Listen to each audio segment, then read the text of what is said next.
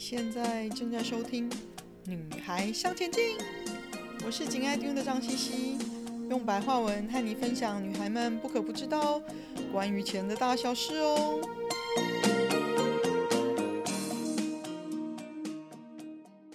欢迎收听第七十六集。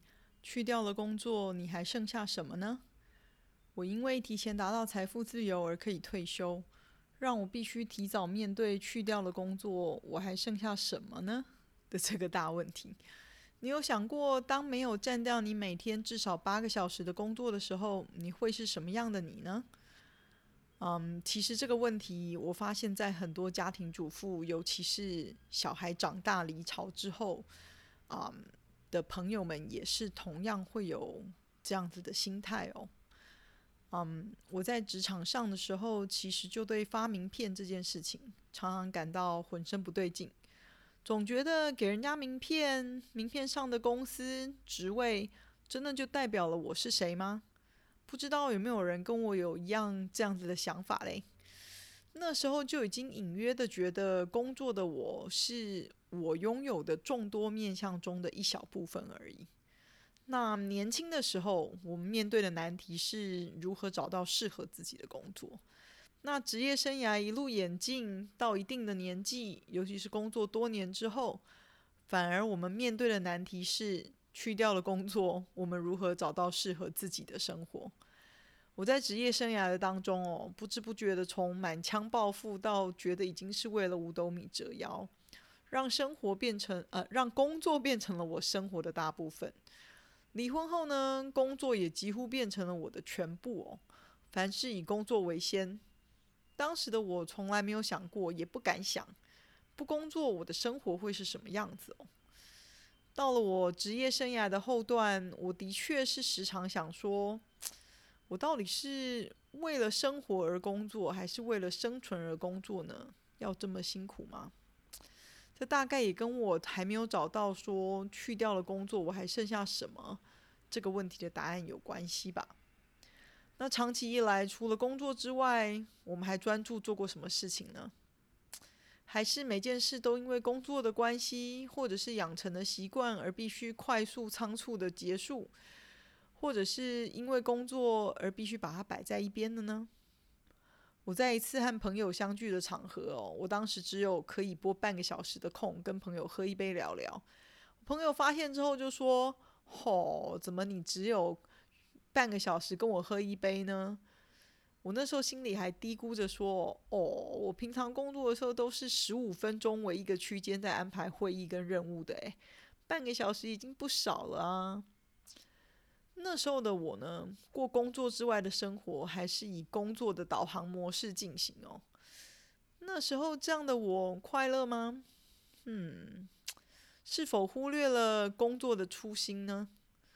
是不是让工作占据了我的全部，而不知道生活平衡的重要呢？很多人误以为说好好生活就是好好吃喝玩乐，其实生活包含了休息、休闲。和花时间在值得的人事物上，那除了工作，没有其他的记忆，空白的生活，真的是努力赚钱的我们想要的结果吗？那有了钱之后，生活还是会一片空白吗？人们口中的中年危机哦，指的是在我们已经完成某个阶段的社会性义务的时候，在步入人生下半场的时候，出现这种深沉的疑问。就是必须面对说，我是不是真的活出了自己？这一辈子就要这样过了吗？我活在这个世界上的使命究竟是什么？嗯，这些实际对自己实际存在的提问哦。白话来说呢，也就是另一种对自己的人生后半场该如何的疑问跟惶恐。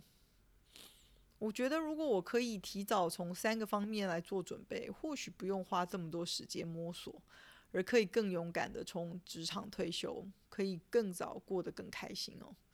那刚开始不用工作了，我也花时间适应了好一阵子，尤其是忙惯了，一下子没有公事，有一些不太适应。所以第一次退休呢，我还是和朋友一起创业。那一年多后，又对来找的有趣的工作邀约，还是有一些心痒痒的。那后来又去工作了一年多，但是这次我就很清楚，我真的想要从职场退休，做我自己想要做的事，想过的生活，想过的步调，这很重要。从这里开始呢，我就一路学习、休养生息，真正开始学着过日子，照顾自己的心灵，跟照顾自己的身体。那昨天和一对也退休好几年的夫妇朋友喝咖啡哦。他们夫妇俩，一个大概六十几，一个大概快七十。那先生觉得这两年的记忆衰退严重，呃，不断的找了医生做了检查，才发现说得了水脑症哦。那不久之前才进行微创手术处理。那我们才在聊说，很多人都说不要退休，因为退休之后很容易生病。但是我们聊的结果呢，却认为说生病是因为还没退休的时候，你努力。忙碌于工作跟生活的结果，长年来因为负责任的矜持跟过劳，还有压力的累积，病症就在我们放松下来，要过真正应该要有的平常步调生活的时候呢，开始浮现。所以必须更早的学习休息养生，平衡工作压力跟生活的重要，让身体可以尽量保持健康。嗯，而且现在科技其实这么发达哦，我们都觉得及早发现、及早治疗还可以活得更久呢。这反而是我们这几个早退休朋友们嗯有的一个共识哦。其实我们都还蛮庆幸的，因为我们有学习休养生息，聆听自己身体的声音，而提早发现了病症，提早治疗。我也是在退出职场两年的时间左右，因为健康检查发现胸腺肿大。那幸运的是呢，在胸腺肿大还没有演变成胸腺癌之前就发现了。那尤其是胸腺肿大，其实是完全没有任何的症状跟感觉的哦。通常到有不舒服的时候，其实都已经是胸腺癌的末期了。我最近就有一位亲戚过世了，因为嗯，农历过年前发现肺腺癌第四期，过完元宵之后就离世了，五十几岁而已。还有我另外在同个时期啊、也同时发现了我有甲状腺亢进。那也因为这样呢，我就更知道退休之后学习减压、休养生息的重要。因为你再撑下去，身体就会很明白的抗议给你看呐、啊。另外，我会尽早培养工作之外的兴趣，这以后会成为你未来退休生活的重心。我有个朋友呢，被迫从职场退休，找工作超过两年了。但最大的问题哦，其实是他每天都度日如年，嗯，没有一个生活的重心，就很容易乱想哦。所以他跟我分享苦闷的心情。当然，除了说对经济来源的不安全感之外，他说：“我发现我活了这么久，完全没有兴趣的培养，所以在不工作之后，每天都不知道做什么，日子很难过的。”我说，或许应该先想想，你对什么事情有一点点的好奇，或者是有一些小兴趣。那例如做什么事情，你当下会觉得比较开心的，你没试过了就去试试看。先管广泛的涉猎，才能找出你是不是有心动的感觉。那如果有，到时候你就可以再更进一步的培养啊、呃、你的兴趣啦。那我记得我很羡慕一位退休的朋友，因为工作的时候就很清楚的知道发展兴趣的重要。他工作之余就逐渐花时间投资培养自己的兴趣。那有时候周末有空，他还会斜杠担任一些特别项目的摄影师啊。甚至到他退休的时候呢，他越玩越大，竟然变成他创业的开始。那我很佩服我这个朋友的高瞻远见哦，知道培养兴趣的重要。当然不一定要玩到创业的程度，最主要是要让自己觉得生活充实、开心，这才是最重要的。